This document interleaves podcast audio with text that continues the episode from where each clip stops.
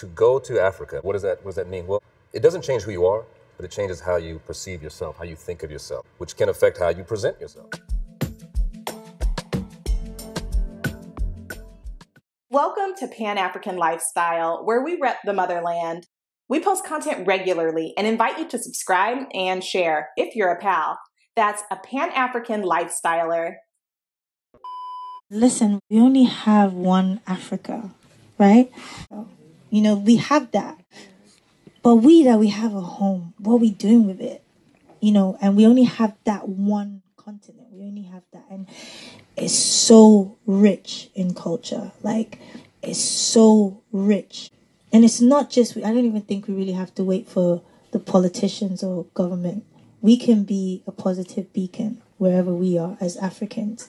You know, um, we just have to make sure the good outweighs the bad. Every continent, every country has good and bad. It's not specific to Africans. It's just that I don't think that we are promoting the good stuff enough. And if we leave it for the outsiders, they're going to just say what they want to say, which is to paint us bad. So it is our job to, and we are enough in number.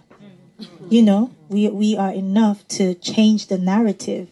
Yeah, you know, strategy is a plan, and when you plan things, it just you know makes it a bit more easier to navigate because you have a clear direction. When you sort of uh, are doing too many things at once, you sort of uh, have the ability to lose yourself, you know, somewhere through there. Strategy clears your head.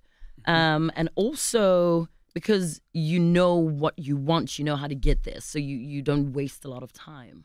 Um, you know, music and African music specifically. African music has um, broken the door for many other creatives to kind of find their way. Afrobeats has sort of, um, sh- you know, sparkled a bit of light on things like designers, mm-hmm. photographers, um, filmmakers, producers, people like me who find and, and you know create careers of things that are non-traditional. Know, non-traditional meaning acting, singing, or uh, sport. Um, and because of people like let's say Burna Boy or Wizkid or Davido or Tiwa Savage, mm-hmm. and um, the global community being saying, "Oh, what's happening in Africa?" Things like that get you know the brains of people here asking, what are those Africans getting up to down there? So as soon as they swift the neck down to Africa, then they start finding lots of other little gems. I know a lot of uh, black Americans are very fascinated to know where they come from. You know, they want to, they're very fascinated about Africa. I know it's two, it's the same Africans, but it's two different personalities, if I can say that. I think it's, it's just a, a global thing. I think the mm-hmm. perception around Africa is just very, strange and very not true. It's like so fabulous. Sort of many things in one country.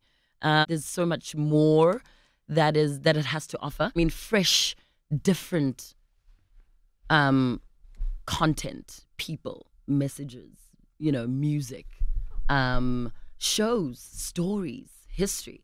Because Black Americans, I think, are so so interested in where they come from and what they're about. You know, why isn't a lot of where they come from and what they're about, you know, on more commercial stations and you know television and radio. Absolutely. Social media has opened the world. I think it's made it so mm-hmm. all of us are so much closer, and now we know stuff because we can see so much more. Mm-hmm. You know, and uh, it's given us so much more access. It's make made the world a smaller but bigger place. The way that we create those new narratives and the way that we empower ourselves is by connecting black people in America have like a buying power of over like surpasses. I think our buying power surpasses a trillion right now. We're, you know what I mean. So if we can take that buying power, you know, and empower those African countries and kind of connect, right? Then. Um, then we can do some big things, right? We, you know, we can have our doctors going back home. You know what I mean? As long as they feel comfortable to be home, right? And so I think that's what Ghana did. It made black people feel comfortable to oh, I'm going to Ghana. I feel like I have a place to go. These people want me here, which I think in the past didn't exist. I think there was like a division, and now we're slowly um, connecting, and I think we're doing it through entertainment. Mm. It was it, it was it was Black Panther, you know, and all of these. It was it was uh, it was uh, it was um, you know, these African artists partnering with Drake and all these, you know what I mean? Like, honestly, it was entertainment that made people feel comfortable because it was cool to be African, right? And so I think that moving forward, if we want to, uh, you know, I don't like to talk about money all the time, but money is so big. We have to own the culture. And so that is the beauty of our culture. We continue to reinvent ourselves, but now it's time to own our, our own culture. You know what I mean? And so I think that if we all come together, we can do that. We could be a more powerful force. And so I think that it's just about seeing more of us become successful and become respected in society. I think it's our time now, honestly. Thanks for tuning in to Pan African Lifestyle. Share your thoughts in the comment section and follow us on TikTok and Instagram at Pan African Lifestyle to be inspired. For awesome pal merch, check out panafricanlifestyle.com slash shop. Keep repping the motherland.